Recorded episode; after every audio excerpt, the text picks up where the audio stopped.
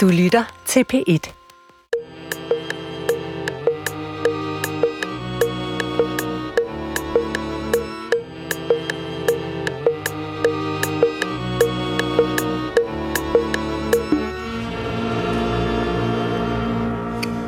Goddag, mit navn er Peter Lund Madsen, og rigtig hjertelig velkommen til Hjernekassen på P1, som i dag endnu en gang skal handle om et meget, meget smukt aspekt ved menneskehjernen. En færdighed, der viser, hvor meget vi mennesker betyder for hinanden. Noget, der opstår, når de sædvanlige kommunikationskanaler ikke er til stede. Når mennesker ikke har mulighed for at høre, hvad de siger til hinanden, så finder de på en anden måde at tale sammen på. Så finder de på tegnsprog. Sikkert som ammen i kirken. Og det er det, det skal handle om i dag. Tegnsprog. Vi har tre eksperter i studiet. Janne Bøje Nimelo, Jesper Dammeier og Elisabeth Ingberg Pedersen. Velkommen til dem. Velkommen til Hjernekassen på P1. Velkommen til lytterne. Du lytter til Hjernekassen på P1 med Peter Lund Madsen. Og i dag skal det handle om tegnsprog, og min første gæst er øh, en, som be- betjener sig af tegnsprog, Janne Bøje Nimelo, faglig leder ved afdelingen for dansk tegnsprog ved Dansk Sprognævn. Og øh, Janne taler tegnsprog og har derfor Emily tegnsprog tolk med. Og det betyder, at øh, der er måske en lille forsinkelse, fordi Emily sidder og tolker samtidig med, at Janne taler. Men ellers er alt, som det plejer. Og Janne, velkommen til dig. Jamen, øh, tak skal du have. Og Janne, vil du ikke som altid her i Hjernekassen lægge ud med at fortælle lidt om dig selv? Jo. Jamen, øh, jeg er født døv, og jeg har brugt dansk tegnsprog, siden jeg blev født. Øh, det har jeg fået ind med modersmælken, fordi jeg også selv har døve forældre. Øh, jeg har også en døv bror. Øh, så ja, vi har altid talt tegnsprog sammen øh, gennem hele min opvækst. Øh, så har jeg også lært øh, dansk, øh, dansk øh, skriftsprog, så jeg øh, er så at sige tosproglig øh, og bruger begge sprog hver dag. Øh, ja. Og hvad arbejder du med? Jo, øh, jeg arbejder med dansk tegnsprog øh, i Dansk Sprognævn. Jeg er en øh, rådgiver, altså folk øh, kan stille spørgsmål om alt muligt vedrørende dansk tegnsprog. Og jeg er også selv uddannet fra Københavns Universitet som linguist. Øh, kan mag øh, linguistik. Og så har du oversat dele af Bibelen, det er ikke rigtigt, så jeg på internettet. Jo, jo, jo, det er rigtigt. Det er rigtigt. Øh, det har jeg gjort sammen med Elisabeth, som også sidder her i dag. Mm. Øh, vi har lavet nogle oversættelser, øh, nogle bestemte dele. Øh, det har ikke været hele Bibelen, øh, desværre, bliver jeg nødt til at sige. Det er jo en relativt stor bog. øh, så. Det er nemlig en relativt stor bog. Ja. ja. Du er en af de personer i Danmark, man henvender sig til, når man har spørgsmål om tegnsprog. Ja, det er rigtigt. Kan du fortælle mig, hvad er det, hvad er det folk typisk spørger dig om?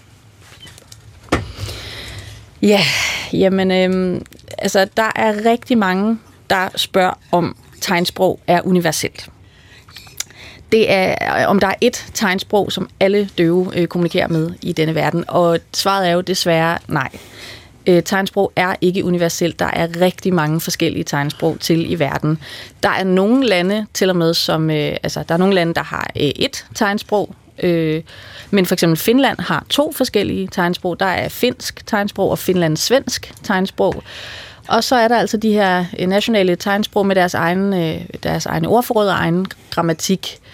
Øhm, og så er det sådan, at kultur påvirker, hvordan et tegnsprog kommer til udtryk. Øh, hvis man for eksempel ser på tegnet for præst, så har vi i Danmark et tegn, som ligesom viser præstekraven, som du udfører foran halsen. Den her øh, rullede øh, eller plisserede krave. Men i Sverige, der bruger man ikke de her plisserede kraver. Øh, der har man sådan en lille hvid strip, øh, nærmest et lille slips, og derfor har de et andet tegn, som man udfører med to fingre ud fra halsen, som ligesom viser den her lille strip. Øh, Øh, og det viser jo også, hvordan kulturen former øh, tegnsprogene på den måde. Så, øh, så ja, så det forklarer, hvorfor de ikke alle sammen er ens. Men det reagerer folk ofte på at sige, at men det kunne have været så smart, hvis det nu bare var ét sprog. Øh, og til det plejer vi jo at sige, at jamen, det kunne også være smad og smart, hvis vi kun havde et talesprog i den her verden. Øh, men sådan er det jo ikke. Ja, og det er jo, det er jo lidt en har oplevelse jeg får. Fordi jeg vil jo have stillet det spørgsmål. Øh, og det er jo fordi, at man går ud fra, at det er noget konstrueret. At noget, man har sat sig ned og planlagt. Men det er jo fordi, at det opstår spontant alle mulige forskellige steder, fuldstændig som talesprog. Og derfor vil det fuldstændig som talesprog være forskelligt. Jamen præcis, lige præcis. Øhm, det er jo det, det er noget, der opstår spontant. Øh, vi ved, altså, at det opstod i hvert fald det er mere end 200 år siden, øh, noget, der er sket organisk. Øh, så nej, det er nemlig ikke noget, der er blevet konstrueret på et bestemt tidspunkt. Øh, og sjovt nok, så er det jo, altså, øh, altså vi, i, i Danmark, øh, så siger vi døve ofte, at de hørende spørger om sådan og sådan. Øh, øh, og de spørger jo så ofte om de her hørende. Øh, om, øh, altså det er jo ikke kun i Danmark, at folk spørger om det er universelt. Det er øh, lidt et, et universelt spørgsmål at spørge, om tegnsprog er universelt, kan man sige. Og det udspringer jo af den forestilling, som jeg også ville have haft, hvis jeg ikke havde tænkt mig om, om at der har siddet nogen og sagt, vi har nogen, der ikke kan høre, vi må konstruere et sprog, de kan betjene sig af. Som om det er noget, der er lavet af nogen inde på et kontor. Men det er jo noget, der er opstået blandt mennesker. Ja, jamen helt nøjagtigt. Så vil jeg spørge, nej, jeg skal først færdiggøre mit første spørgsmål. Hvad ellers bliver du spurgt om? Uh, jamen, øh, hvor kan jeg lære tegnsprog? Det er et spørgsmål, vi hører rigtig, rigtig ofte, for der er mange, der gerne vil lære tegnsprog. Øh, men øh, det er faktisk svært at øh, finde steder, hvor man kan lære det i Danmark. Øh, det er ikke fordi, der er særlig mange kursustilbud, og ja, så det er, så det er et spørgsmål.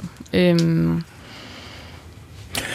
Tegnsprog, er det fuldstændig lige så rigt som talesprog? Er, det, kan man, er der lige så mange forskellige ord og, øh, og forskellige måder at sige tingene på? Altså, jeg, jeg kan jo ikke sige om, altså, man kan jo ikke sammenligne to sprog på den måde. Jeg, jeg, vil, altså, jeg vil heller ikke sidde her og gøre mig klog på at sammenligne dansk med engelsk, for eksempel, fordi der er så mange parametre, Øh, og det er også meget afhængigt af, hvad, hvilke behov der er i et sprogsamfund, kan man sige, øh, for forskellige ting. Der er jo nogle sprogsamfund, som har et enormt behov for at have mange variationer for bestemte ting, eller mange forskellige ord for bestemte ting, hvor andre sprogsamfund ikke vil have det samme behov. Øh, så, øh, altså, så vi ser jo, at øh, vi får tegn for det, vi har brug for at tale om. Øh, og det er også en ting, som der er meget øh, mange hørende, der spørger ind til. Hvordan opstår nye tegn? Hvordan kommer de så ind i tegnsproget? Øh, og det er der jo forskellige måder på, øh, hvordan nye tegn opstår i sproget. Det kan være, at vi øh, låner fra andre tegnsprog, øh, altså har lånetegn. Det kunne være øh, øh noget fra amerikansk tegnsprog, øh, og det skal lige siges, at amerikansk tegnsprog er i øvrigt ikke det samme som engelsk tegnsprog. Det er også to forskellige sprog. Øh, hvor man kan sige, at amerikansk tegnsprog er det, som rigtig mange unge døve lærer. Øh, og øh, lad os sige, der kommer et nyt øh, ord, øh, bitch for eksempel, øh, som de har et tegn for på amerikansk tegnsprog, så er det typisk et tegn, man så tager til sig i dansk tegnsprog og begynder at bruge. Øh, og en anden måde, vi kan øh, gøre det på, det er at låne ord fra dansk, altså det talte sprog dansk, øh, at man låner ord derfra. Og så kan man jo også øh, altså lave tegn selv øh, til at dække et behov. Øh, og så kan der også ske det, at man ligesom tager to tegn og smelter dem sammen, så at sige, øh, for at lave et nyt tegn. Øh, så der er forskellige måder, at der opstår nye tegn i, i tegnsprog, og det er også noget, som hørende tit synes er, er spændende. Og nu vil jeg så stille et spørgsmål, som måske er et meget dumt spørgsmål. Øh, var det, du kan læse dansk, det er skriftsprog. Mm-hmm, ja. Var det sværere for dig at lære dansk skriftsprog, end det var for mig?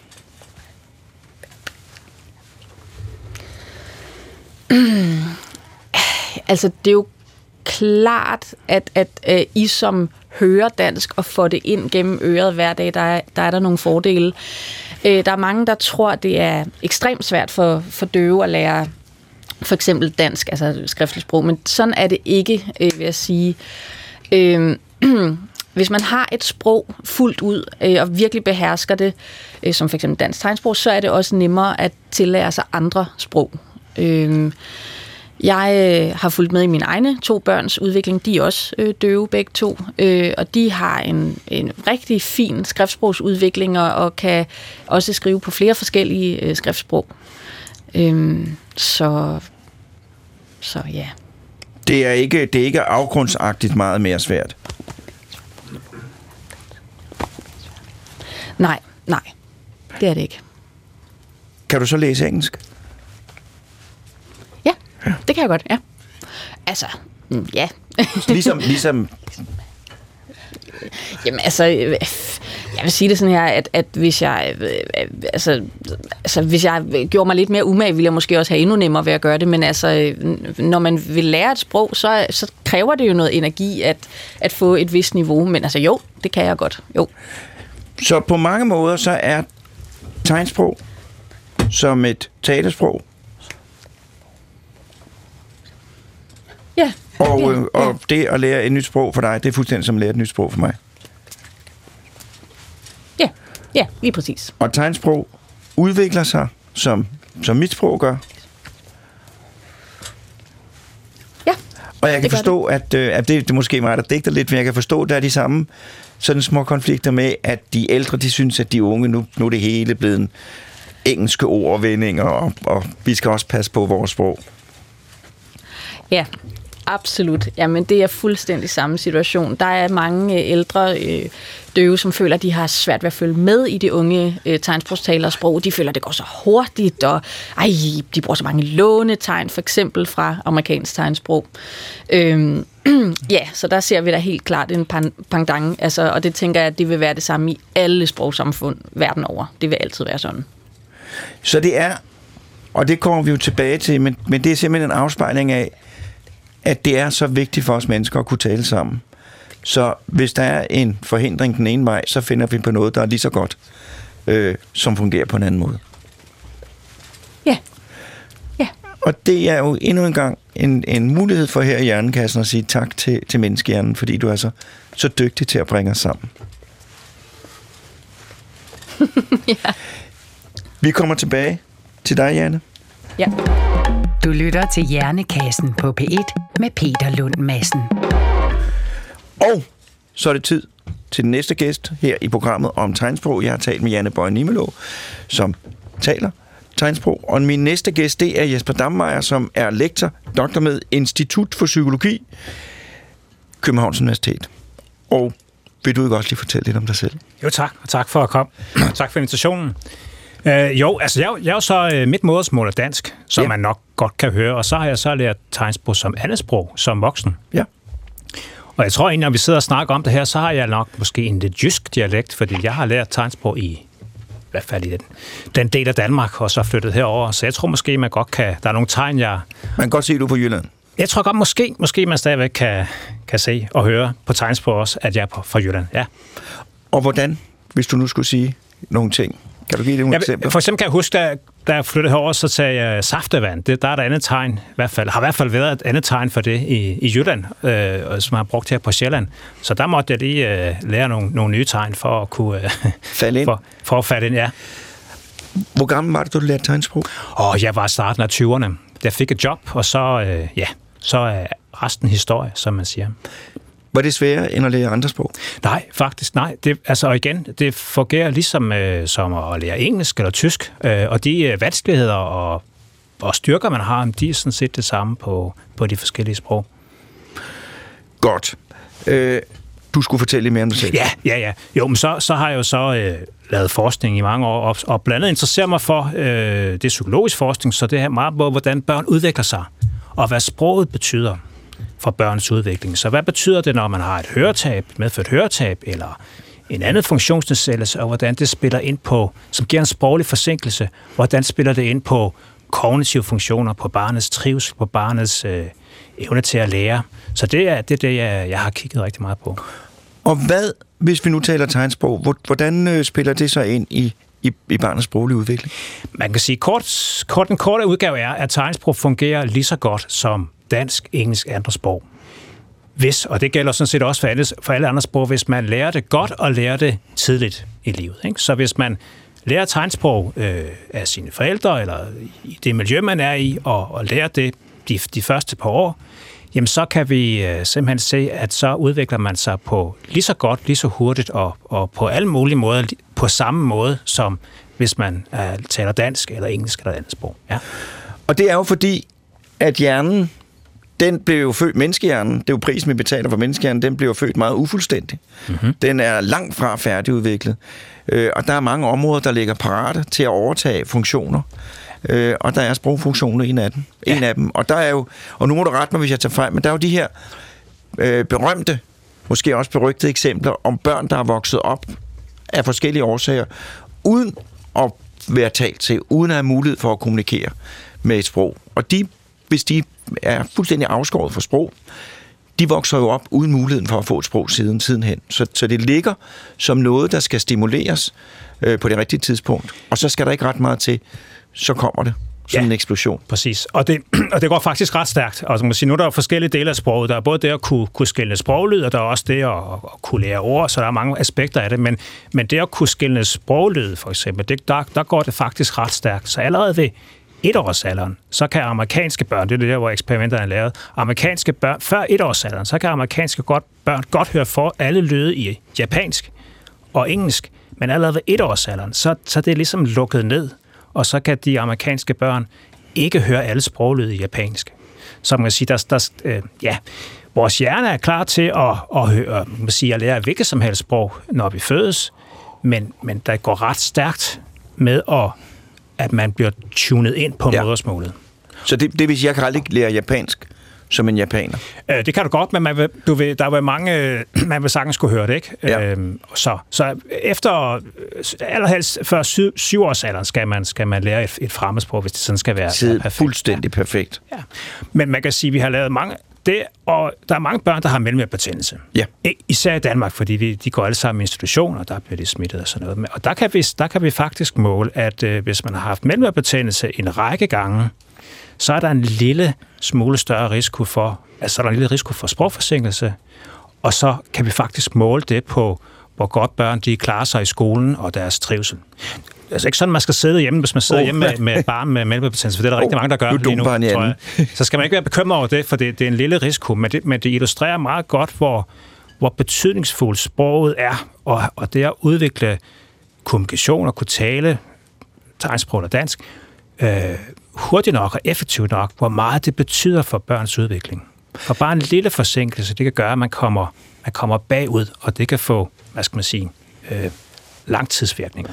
Men det, er jo, det siger jo også noget meget vigtigt om menneskehjernen, og det er jo, at det at tale, kommunikere med tegnsprog, talesprog, det er meget naturligt. Det ligger, der ligger et højt specialiseret område i vores hjerne, som ved den mindste stimulans udvikler sig til at blive nogle områder, der kan styre sproget. Ja. Og hvis det ikke sker, så går det galt. Så går det galt. Øh, og, øh, og, øh, og det der jo, ja, så, så går det galt.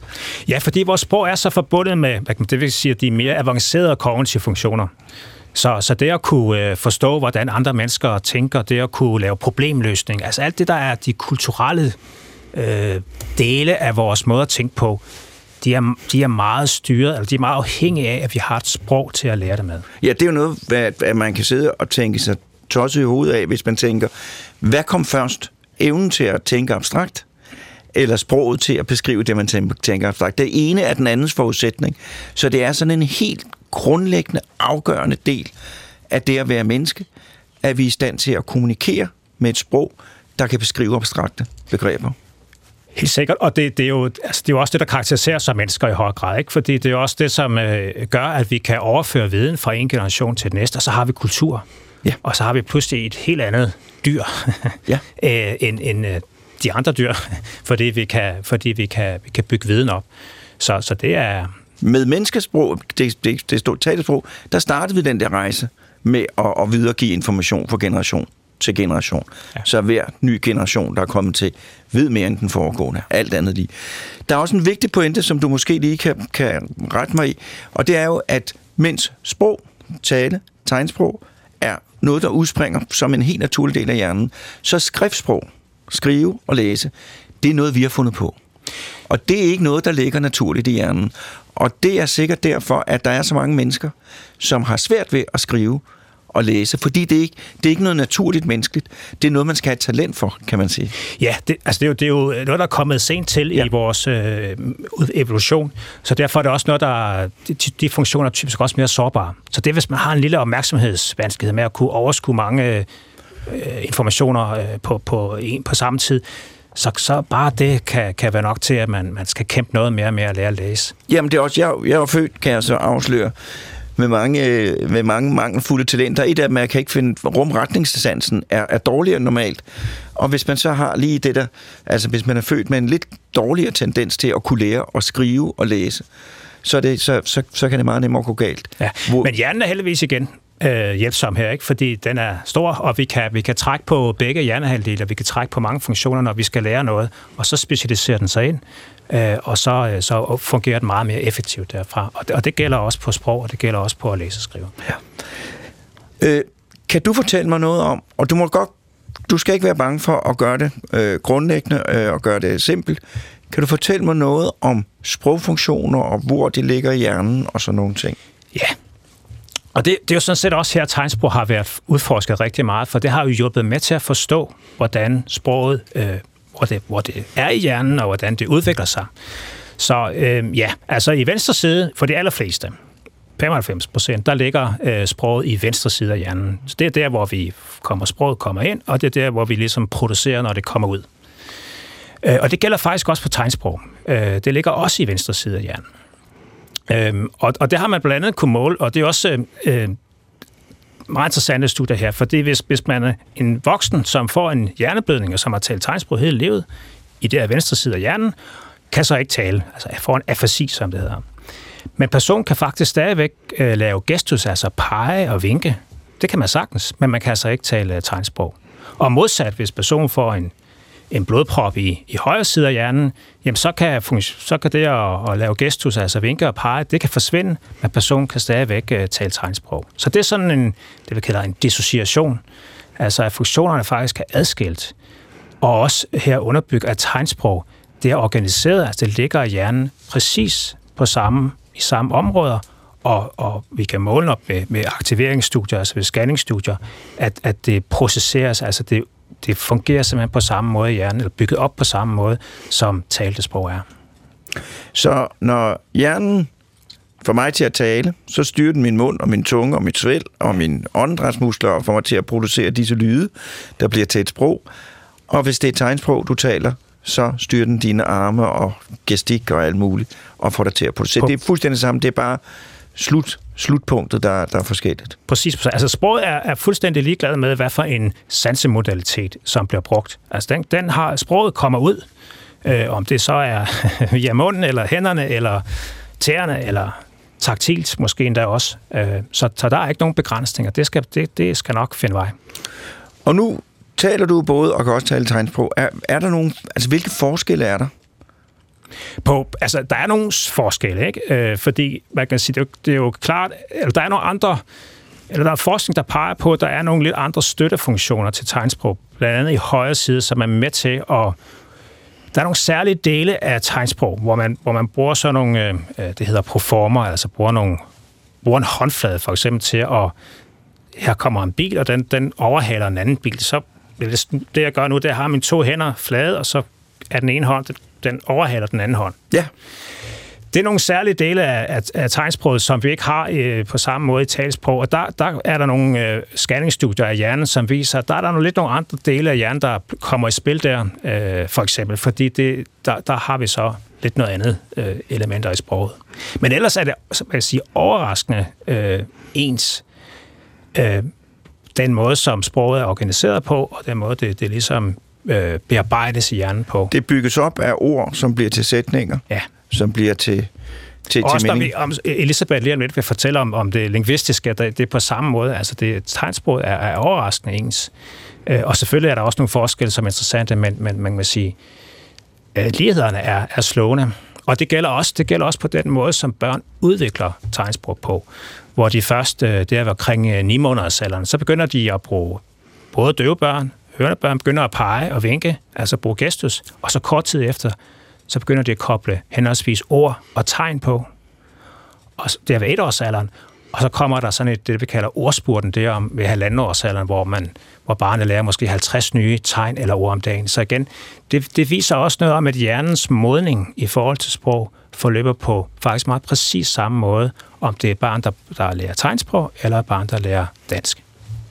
Så den, den helt afgørende forskel på talt og tegnsprog, det er, at i den ene tilfælde, der bruger man munden, og i det andet tilfælde, der bruger man resten af kroppen, eller primært ja, hænderne. Ja, hænderne og ansigt, ja. ja. Men ellers er de bagvedliggende mekanismer fuldstændig de samme. Det er fuldstændig det samme. Og det har, man, det har man faktisk ikke vidst altid.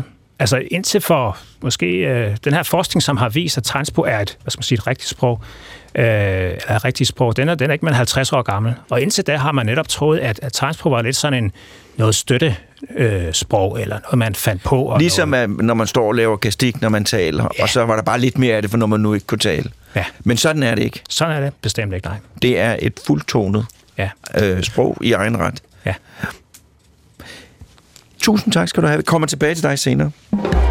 Du lytter til Hjernekassen på P1 med Peter Lund Madsen. Og Hjernekassen, i, og Hjernekassen i dag, den handler om tegnsprog, og jeg har talt med Janne Bøje Nimelo og Jesper Dammeyer, og nu er det Elisabeth Engborg Pedersen, professor emeritus i anvendt lingvistik ved Københavns Universitet, og tak fordi du ville komme også. Og vil du ikke starte med at fortælle lidt om dig selv? Jo, det vil jeg gerne. Øh, jeg er lingvist, ligesom Janne, og øh, det er godt nok mange flere år siden, jeg blev færdig. Øh, men lige før jeg blev færdig, der tænkte jeg, at det kunne være spændende at komme lidt uden for universitetet. Og så mødte jeg helt tilfældigt en svensk lingvist, som øh, arbejdede med øh, et projekt, hvor hun undersøgte, ja, egentlig ville hun undersøge, hvordan døve børn med døve forældre lærer tegnsprog, eller lærer et sprog, og hvordan øh, døve børn med hørende forældre lærer et sprog. Og så øh, gik hun ud og undersøgte forskellige grupper der, og fandt ud af, at, at det var egentlig et tåbeligt projekt, fordi det var så tydeligt, at de døve børn med døve forældre, de lærte jo sprog meget hurtigere end de døve børn med hørende forældre. Så lavede hun projektet om, og lavede det, hun kaldte lørdagsskole. Det vil sige, at hun inviterede alle projektdeltagerne, altså både de døve forældre og de hørende forældre og alle de døve børn sammen i den her lørdagsskole, for at se, hvad der så egentlig skete. Og der skete jo det, at de døve børn med hørende forældre, de begyndte jo også glade at bruge tegnsprog. Og det gjorde så de hørende forældre også. Øhm, så øh, det var sådan set starten på at finde noget af det, som Jesper lige har snakket om. Nå, men det hørte jeg om der øh, i slutningen af mit studium, og så tænkte jeg, at øh, jeg vil også gerne lave noget med tegnsprog. Så jeg kontaktede et øh, center her i København, hvor de udbød tegnsprogskurser. Øh, det findes desværre ikke mere. Janne nævnte det her med, at det, folk spørger, hvor kan vi lære tegnsprog, og det kan være noget sværere i dag, end det faktisk egentlig var dengang. Øh, men de, øh, der sad nogle mennesker, som øh, gerne ville lave noget om tegnsprog sammen med mig, og øh, vi begyndte så på et projekt, hvor vi optog voksne døve øh, for at se nærmere på, hvad var det egentlig, de her mennesker gjorde, når de talte tegnsprog. Og øh, ja, det var så en, en leder af centret der, og så var det en døvelærer, øh, og de kunne forstå tegnsprog, så vi sad og kiggede på båndene, jeg forstod ikke noget, øh, men jeg skrev så ned, hvad de sagde. For hvert tegn, så sagde de, hvad det var. Et ord. Så jeg, og det skrev jeg så ned på et stykke papir. Så skulle jeg jo så se på, om jeg kunne analysere det på en eller anden måde. Men det kunne jeg overhovedet ikke. Øhm, så jeg gik tilbage til dem og sagde, det, det her, det går altså ikke. Vi må finde ud af, hvad der sker, fordi det her, det, det kan jeg ikke se på overhovedet. Og så gik vi tilbage og kiggede på båndene, og fandt ud af, at øh, der var jo noget, der viste, hvornår en sætning sluttede, og en anden startede. Og øh, så begyndte vi at sidde og notere meget omhyggeligt, hvad er det, der sker i øh, med kroppen og med hovedets hældninger og med blikket og med mimikken og med ja, helt ned til blinker de med øjnene? Hvornår blinker de med øjnene? Og det viste sig, at alle de der træk faktisk var noget af det, der viste, hvornår sætningsgrænserne var. Øh, og, og det kan man sige, sådan, som øh, Jesper også nævnte, ikke, at det var jo sådan set det helt afgørende.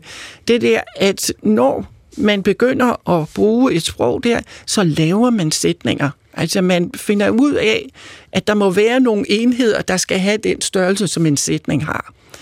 Øhm, og øh, jeg tænkte på, jeg vil egentlig gerne få til i forhold til det, som Janne og, og snakkede om, og som øh, I to, Peter og Jesper, snakkede om lige før, nemlig det her med tegns, tegnsprogs opståen. Øhm, at øh, det lyder sådan lidt mærkeligt, ikke? fordi pludselig bumser er det der. Men det er det jo ikke. Altså, det er sådan, at vi jo alle sammen går og laver gestik hele tiden.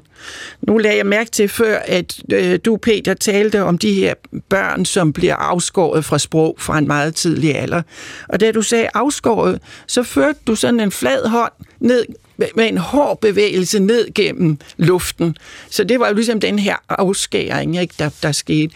Og hvis man nu er et lille barn, der ser sådan noget der, eller ser folk bruge apparater, for eksempel skrue et låg på en dåse eller noget, så tænker man, jamen når jeg nu gerne vil have nogen til at skrue det her låg af, så kunne jeg måske bare bruge sådan en skruebevægelse. Og så ville de forstå, at, de gerne, at jeg gerne ville have hjælp til at få skruet låget af. Og så opstår det, som man kalder home sign, som er ligesom begyndelsen på tegnsprog, nemlig at, at nogle børn, som er afskåret fra at se et egentligt tegnsprog, de selv finder på, hvordan kan jeg få kommunikeret de her ting, jeg gerne vil have kommunikeret til andre. Og det kan faktisk udvikle sig ret meget. Så øh, vi ved, at dengang øh, øh, den første skole øh, for døve blev oprettet i øh, København, øh, i Danmark, ja, det var så i København, øh, det var i starten af 1800-tallet, 1805, der var der flere øh, døve søskendepar, der startede på skolen. Og der, vi har alle mulige grund til at tro, at de kom med noget af det der home sign. Altså, at de havde nogle måde at kommunikere med hinanden på, som de så fik tilpasset efterhånden, som de kom sammen med andre børn der. Så begyndte de ligesom at finde ud af sammen, når okay, du siger saftevand sådan, nu ved jeg ikke, om de fik saftevand dengang, men, men jeg siger det egentlig sådan her, men okay, så bliver vi enige om, at nu gør vi det sådan her fremover. Øh, altså sådan sagde de selvfølgelig ikke, men det er jo sådan på en eller anden måde hjernen og vores hele mm, ønske om at kunne kommunikere med andre mennesker, det får os til at tilpasse os og rette ind ligesom efter hinanden. Så tegnsprog, det er, det er en videreførelse af det, vi altid, der gjorde det igen, det kan man ja. ikke se, men ja. en videreførelse af det, vi alle sammen gør, at vi bruger kroppen til at, at understøtte det, vi siger, og man kan også bruge kroppen til at erstatte eller gøre det ud fra det, vi siger øh, med munden. Og Jesper vil gerne sige noget. Ja, men bare forlænge sig det, som øh, øh, Elisabeth siger, altså, øh, og du må rette mig, hvis... altså, at de her øh, hjemmetegnere, altså homesigners, øh, de udvikler et, et avanceret øh, øh, gestussystem, altså med at pege og, og som illustreret, men, men der skal jo mere til end det. Altså, for at det ligesom kommer, at det bliver et rigtigt sprog, så skal de jo ud i nogle sammenhæng, hvor, hvor de lærer det. Og der er jo øh, øh, berømt øh, studier fra Nicaragua, øh, hvor et sprog, hvor man har fuldt et sprog, øh, på en døveskole, og hvordan det har udviklet sig over nogle generationer af børn. Mm. Og hvor det også viser, at der skal et par generationer til, før at tegnsproget bliver, øh, hvad skal man sige, fuldt udviklet. Så det fortæller også om, at ja, sproget kommer ud, og det med de her hjemmetegnere børn, de, de begynder simpelthen bare at kommunikere.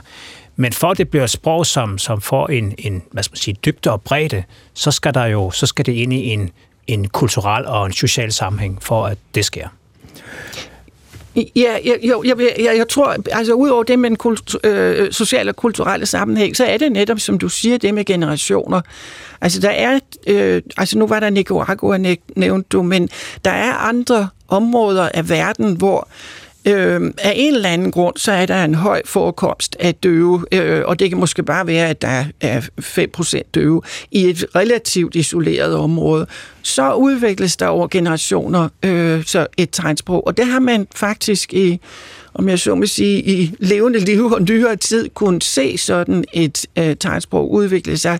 Dels i Nicaragua, men under lidt omstænd- særlige omstændigheder, nemlig på en døveskole, men også i det sydlige Israel, en beduinstamme, som øh, hvor der er, øh, altså det har, det har nok noget at gøre med arvelig døvhed, øh, øh, hvor, hvor der så altså er øh, netop det der, at man kan se, hvor, hvor den første generation mere laver noget gestiklignende, så begynder næste generation og få noget, der måske ligner mere, at der får sætningsopbygning til. Og så udvikler det sig fra den ene generation til den anden. Jeg tror, de er oppe på fire generationer nu. Så vi må gå ud fra, at øh, hvis der i stenalderen har været nogle, nogle, nogle grupper, hvor der har været noget arvelig døvhed inde, så har der også været øh, tegnsprog der. Helt bestemt. Ja, så det er lige så gammelt som, som, som menneskeheden. Og det, det, det, det opstår så altså det opstår som, som en blomst i en eng Ja. øh, med usvigelig sikkerhed øh, i løbet af nogle generationer. Går fra gestik over til sætningsopbygning. Vi skal have en jingle. Du lytter til Hjernekassen på P1 med Peter Lund Madsen. Og i dag der handler Hjernekassen på P1 om tegnsprog, og vi har talt med Janne Bøje Nimelov, Jesper Dammeyer og Elisabeth Engberg Pedersen. Og Janne, du vil gerne sige noget. Ja, jamen, øh, øh, nu hvor vi taler om, hvordan øh, tegnsprog bliver videreført gennem generationer, så kan man jo sige, det er jo stadigvæk sådan, at dansk tegnsprog udvikler sig. Vi ser stadigvæk den her generationsudvikling, øh, og ser en rivende udvikling, og ser en stor forskel på, hvordan der bliver talt, tegnsprog nu, øh, i forhold til det øh, før. Øh, og det, det sker blandt andet også, fordi mange unge tegnsprogstalere også tager øh, øh, videregående uddannelser nu, så der er også nogle helt andre termer, man begynder at finde øh, tegn for. Øh, så vi ser altså også en, en rivende udvikling stadigvæk i det danske samfund i forhold til tegnsprog. Er det stadigvæk sådan, at man kan, kan se forskel på, om man kommer fra Jylland, eller om man kommer fra København?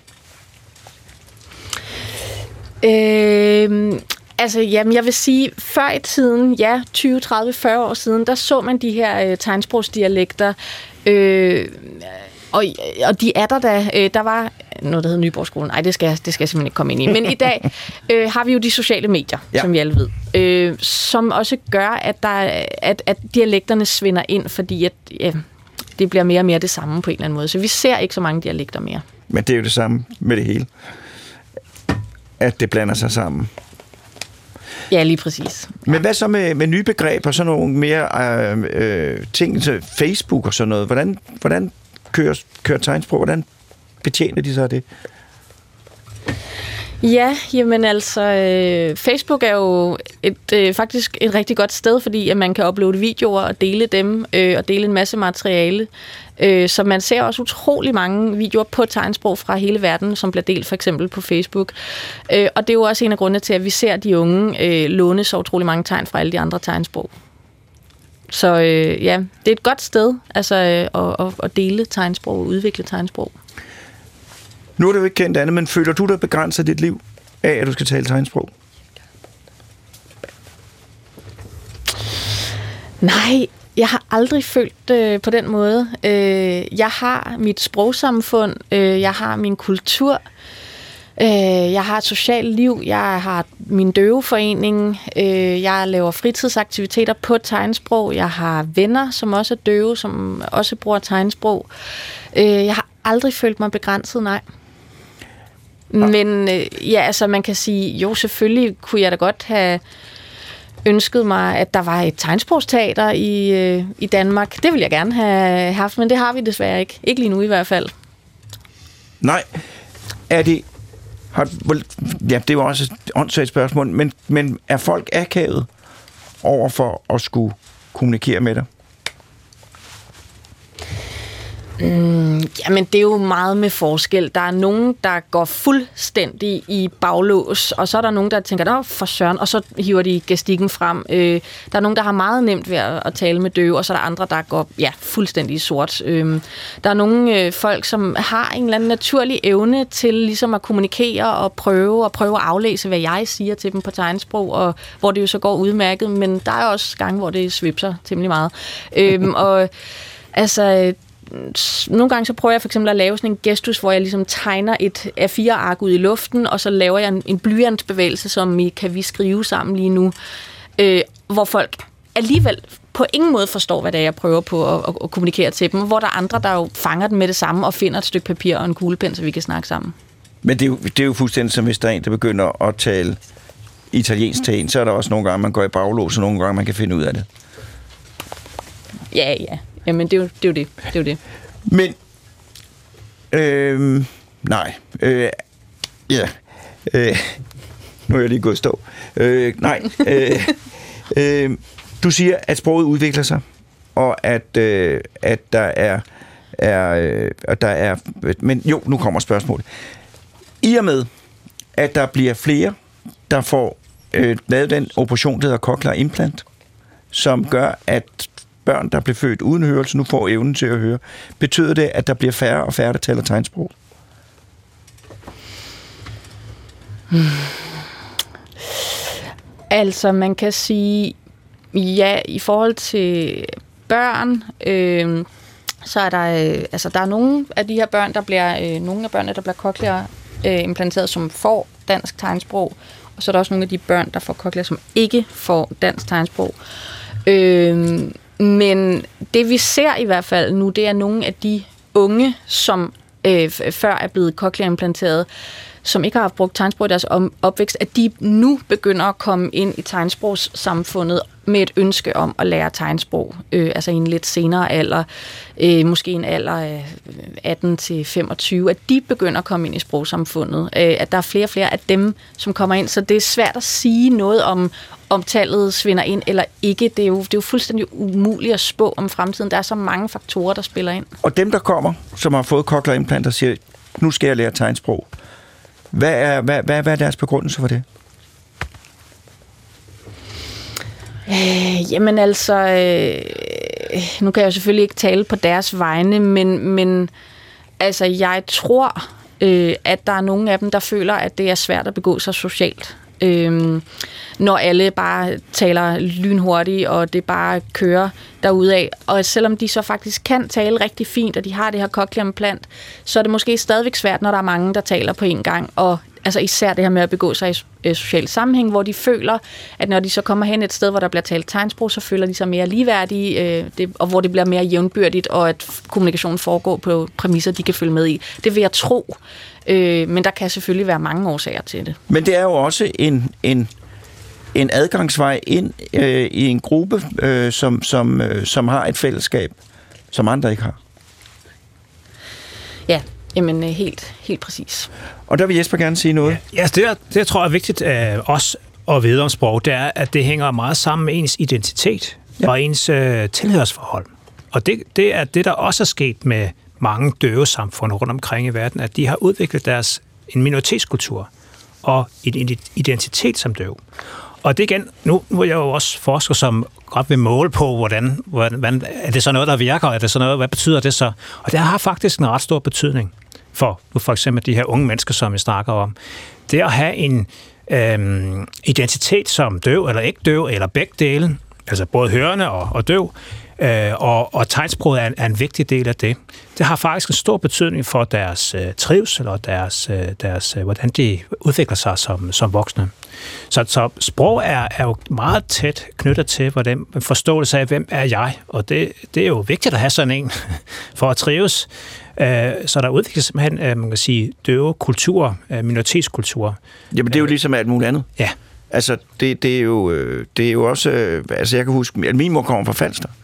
Øh, og, og det synes jeg, der var noget... Det var da fuldstændig ligegyldigt. Og så på den tidspunkt, så har jeg jo en speciel tilknytning til Falster. Og, og hvis jeg var det er noget, jeg gætter på. Jeg kan ikke sige det, hvis jeg var født døv, og havde fået cochlear implant, havde været, været en stand til at kommunikere, så er jeg jo stadigvæk så, så, så kommer jeg jo stadigvæk i en eller anden grad øh, fra, fra, med medfødt øh, døvhed, og oplever at, være, at høre på en anden måde, og derfor kan jeg da sagtens forestille mig den der trang til øh, at, at søge tilbage til, til, til, til nogen, man har noget andet til fælles med end alle andre. Ja. Og der vil sprog jo selvfølgelig være en, en, en, en, en meget, meget vigtig markør. Du vil gerne sige, Elisabeth? Ja, altså jeg, jeg, jeg tror, øh, måske vi skal passe en lille smule på, fordi øh, altså, det er jo indlysende, at øh, hvis man nu øh, er født døv og får at se et cochlear implantat, og øh, man i og for sig begynder at tale og høre fuldstændig upåfaldende, så er jeg ikke måske helt sikker på. Det kan godt være, at der er nogen, der også stadigvæk vil pludselig tænke, øhm, øh, øh, altså her, jeg, jeg, jeg, jeg føler mig døv, jeg må undersøge, hvad det her er. Altså det, det kan man netop forestille sig, når man kommer i teenageordning, så bliver man nysgerrig på sådan noget. Men der er jo altså også en hel del af dem, som får cochlear implantat, som ikke kommer til at høre øh, øh uproblematisk. Og, øh, og der kan det jo være en, en, en hjælp. Altså det er sådan, at blandt de børn, der fødes døve, eller bliver døve meget tidligt i livet, der er 25-30 procent har andre funktionsnedsættelser. Og det betyder jo, at det må, der, der, der kan være andre ting, der gør, at det bliver vanskeligt at udnytte det der cochlear implantat fuldt ud, og lære sprog på linje med andre. Øhm, og, og selv hvis man ikke øh, har sådan en funktionsnedsættelse, så er det øh, er vores erfaring jo, at sprogtilegnelsen er ikke uproblematisk, øh, øh, når man har cochlear implantat. Altså forældrene står over for en stor opgave med at, at få det barn til at, om jeg så må sige, høre sproglyde øh, på den rigtige måde. Og vi ved jo stadigvæk ikke helt, hvordan det kommer til at gå de børn længere, fordi der sker hele tiden det, at udstyret bliver bedre, øh, altså det her øh, teknologien bliver bedre, og at man har også sænket den alder, hvor man opererede. Og Jesper nævnte tidligere det her med, det er så utrolig vigtigt, hvornår man begynder at få sprog øh, for udviklingen af, af sprog. Så, så der kan ligesom være mange ting. Altså en ting er det der med at føle identitetstilknytningsforhold, men der kan også være andre grunde til, at det faktisk vil være rigtig fornuftigt at begynde at se på noget tegnsprog. Ja, altså det du siger, det er, at selvom at cochlear implant er fantastisk og kan gøre, at børn, som ellers ville være fuldstændig døve, øh, kan få øh, en form for høresans, kan blive i stand til at kommunikere, så er det ikke nogen nem opgave. Øh, og det er ikke sådan, at man får en, en hørelse øh, som, øh, som dem, der er født hørende, øh, og der kan være nogle udfordringer med det, og der kan tegnsprog være en, en, rigtig, et, en rigtig god øh, hjælpemiddel, og der vil Jesper sige. Ja. ja, på den måde er det lidt noget andet, når du tager til Lolland øh, og, og hvad du så tager til familiefest og så videre. Nej, altså, du tager til Falster. Falster, undskyld. Ja. Nej, det skal det du ikke undskyld for. Lolland er også godt. Nej, ja. der er ikke noget. Jeg har, det, er, nej, okay. Ej, det beklager. Det skal du ikke beklage. Men, men, øh, men der kan du, øh, der er jo ikke, hvad skal man sige, jeg er gået fra, at det nogenlunde fungerer med kommunikation. Altså det er lidt noget andet for, for en ung, eller øh, når du er ude i skolegården, og det, det blæser, og det larmer, og alle støjer, så er det, så er det der, at ens hørelse kommer på, på prøve for at kunne fungere, også når du er teenager. Ja. Altså, det er ved, at du står på et diskotek og, og skal høre, hvad der bliver sagt. Altså, det, det er der ingen, der kan, men, men det kan du slet ikke, hvis du har lidt høre, hørenedsættelse. Så det er også der, at, at, at øhm, høretabet får en, en forskellig betydning, som, som barnet vokser op. Øhm, og, og der, hvor, hvor der er den her faglige diskussion om, om, om tegnsproget øh, er en hjælp, og, og på hvilken måde det er en hjælp i, i barnets opvækst. Og hvad er det, den diskussion går på præcis? Ja, det går jo så. Altså, som udgangspunkt, så, så er det jo ganske fint for de fleste børn at være tosproget. Altså, det, det er jo uproblematisk at lære engelsk og dansk. Øh, man kan tale begge sprog, og, og ofte vil de to sprog øh, også støtte hinanden. Øh, altså, man, man er faktisk bedre sprogligt, man udvikler sig bedre. Problemet er, at de allerfleste døve børn har hørende forældre måske 95 procent. Det vil sige, at forældrene kan ikke øh, komme med noget øh, stærkt, godt tegnsprog til at starte med. Det, det skal ligesom bygges op. Så der er en bekymring om, at, at det tegnsprog, man så kan tilbyde barnet, ikke er godt nok, og på den måde øh, kan være en hemsko. Og der er også den bekymring, vi snakker om før, den her tidlige øh, plasticitet, eller at der faktisk kan ske en, at hvis ikke man stimulerer hørelsen tidligt og godt og intensivt, så vil det høre, høresans vil simpelthen blev overtaget af noget visuelt. Og det har vi ikke så meget viden om, og det er lidt en, øh, vi har nogle dyremodeller, altså nogle kattestudier, som viser, at hvis man, hvis man gør en kat døv, altså putter propper i ørerne, eller hvad man gør, så, så øh, er der nogle, nogle neuro, neurologiske ændringer, altså hvor, hvor, hvor kattens øh, høreområde bliver overtaget af nogle visuelle områder.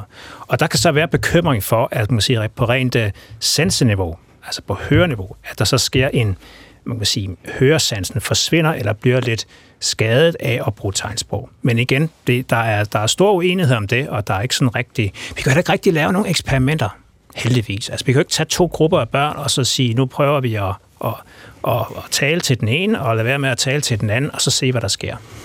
Så det, du siger, det er, at, øh, at det er de samme områder i hjernen, der konkurrerer om at skulle lære tegnsprog og skulle lære øh, høresprog, og hvis man får cochlear implant, så, kan der, så, kan der, så er det uafklaret, hvordan de ting øh, påvirker hinanden. Der er nogle faglige diskussioner om ja. det, men man kan sige, øh, jeg tror, den, øh, de mange ser på det, at det her det handler om sprog, og sproget er sådan set ligeglad med, hvad for et sanseinput du får, og det er det, der skal i gang. Men, men der er også en diskussion om selve hørelsen, altså det at kunne høre og høre godt nok, og vi snakker også om det her, det at kunne høre sproglydende, at der, der, skal man, øh, der kan måske være nogle bekymringer om, at hvis man kun bruger tegnsprog i lang tid, jamen så, så når man ikke at få bygget hørelsen op, øh, før det er for sent.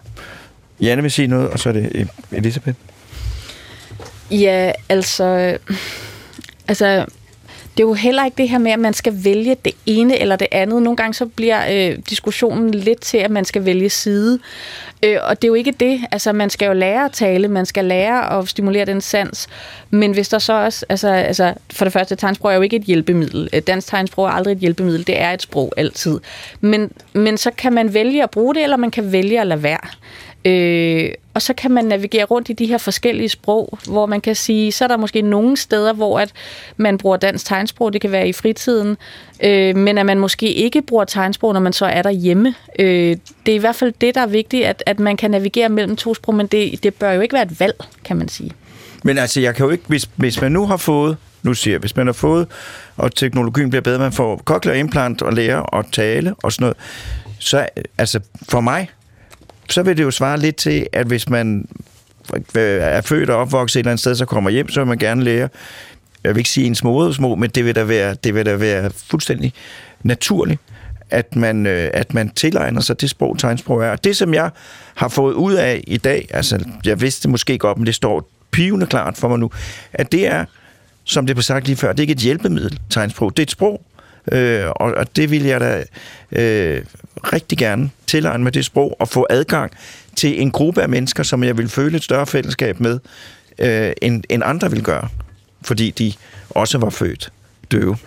Elisabeth? Ja, det var egentlig to ting nu. Det ene er, at jeg, jeg, jeg synes det alligevel, det er vigtigt at, at tænke på, hvis det, hvis det nu er det her døve barn født ind i en hørende familie, får et cochlear-implantat, og det går egentlig rigtig godt, og det lærer at tale osv., så, videre, så tror jeg ikke, at det vil opleve at komme til Falster, om jeg så må sige, når, når det øh, øh, kommer i nærheden af døve, som bruger tegnsprog, fordi det er, det er jo ikke, altså du havde en mor, som var fra Falster, og derfor var der en tilknytning, men det er der jo ikke nødvendigvis for det der, og, og det synes jeg, man skal respektere og sige, sådan er det. Øhm, og det kan være for andre, at de tænker, hov, der var noget, jeg gerne lige ville undersøge, og så henvender sig til døvegruppen.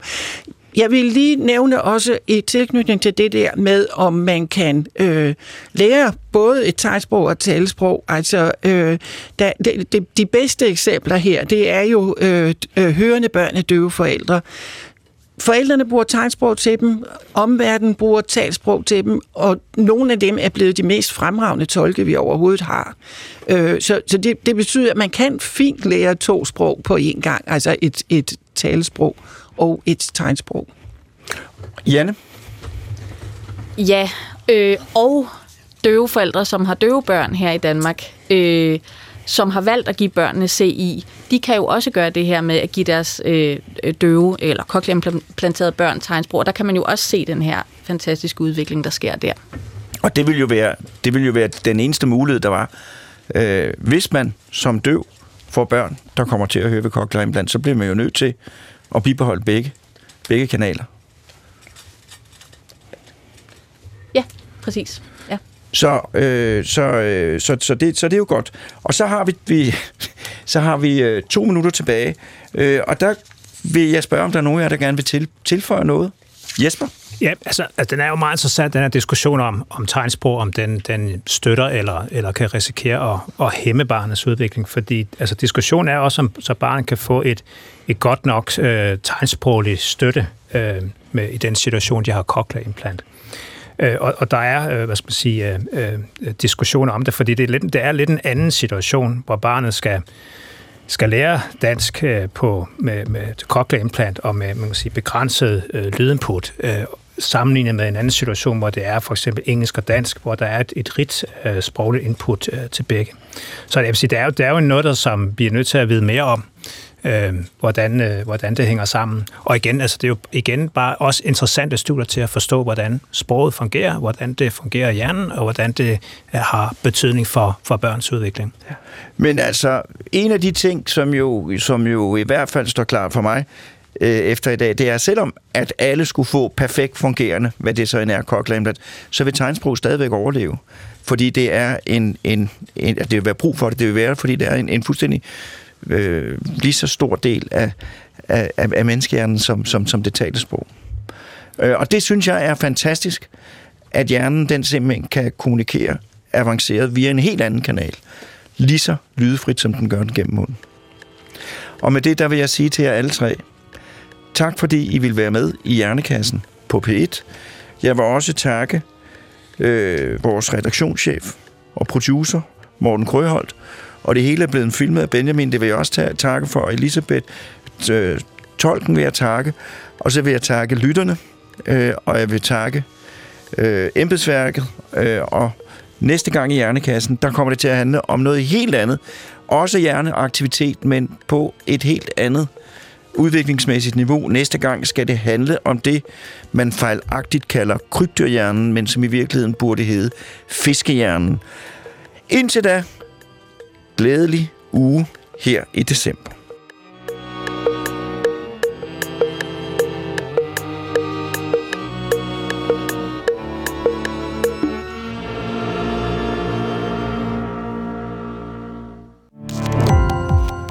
Gå på opdagelse i alle DR's podcast og radioprogrammer. I appen DR Lyd.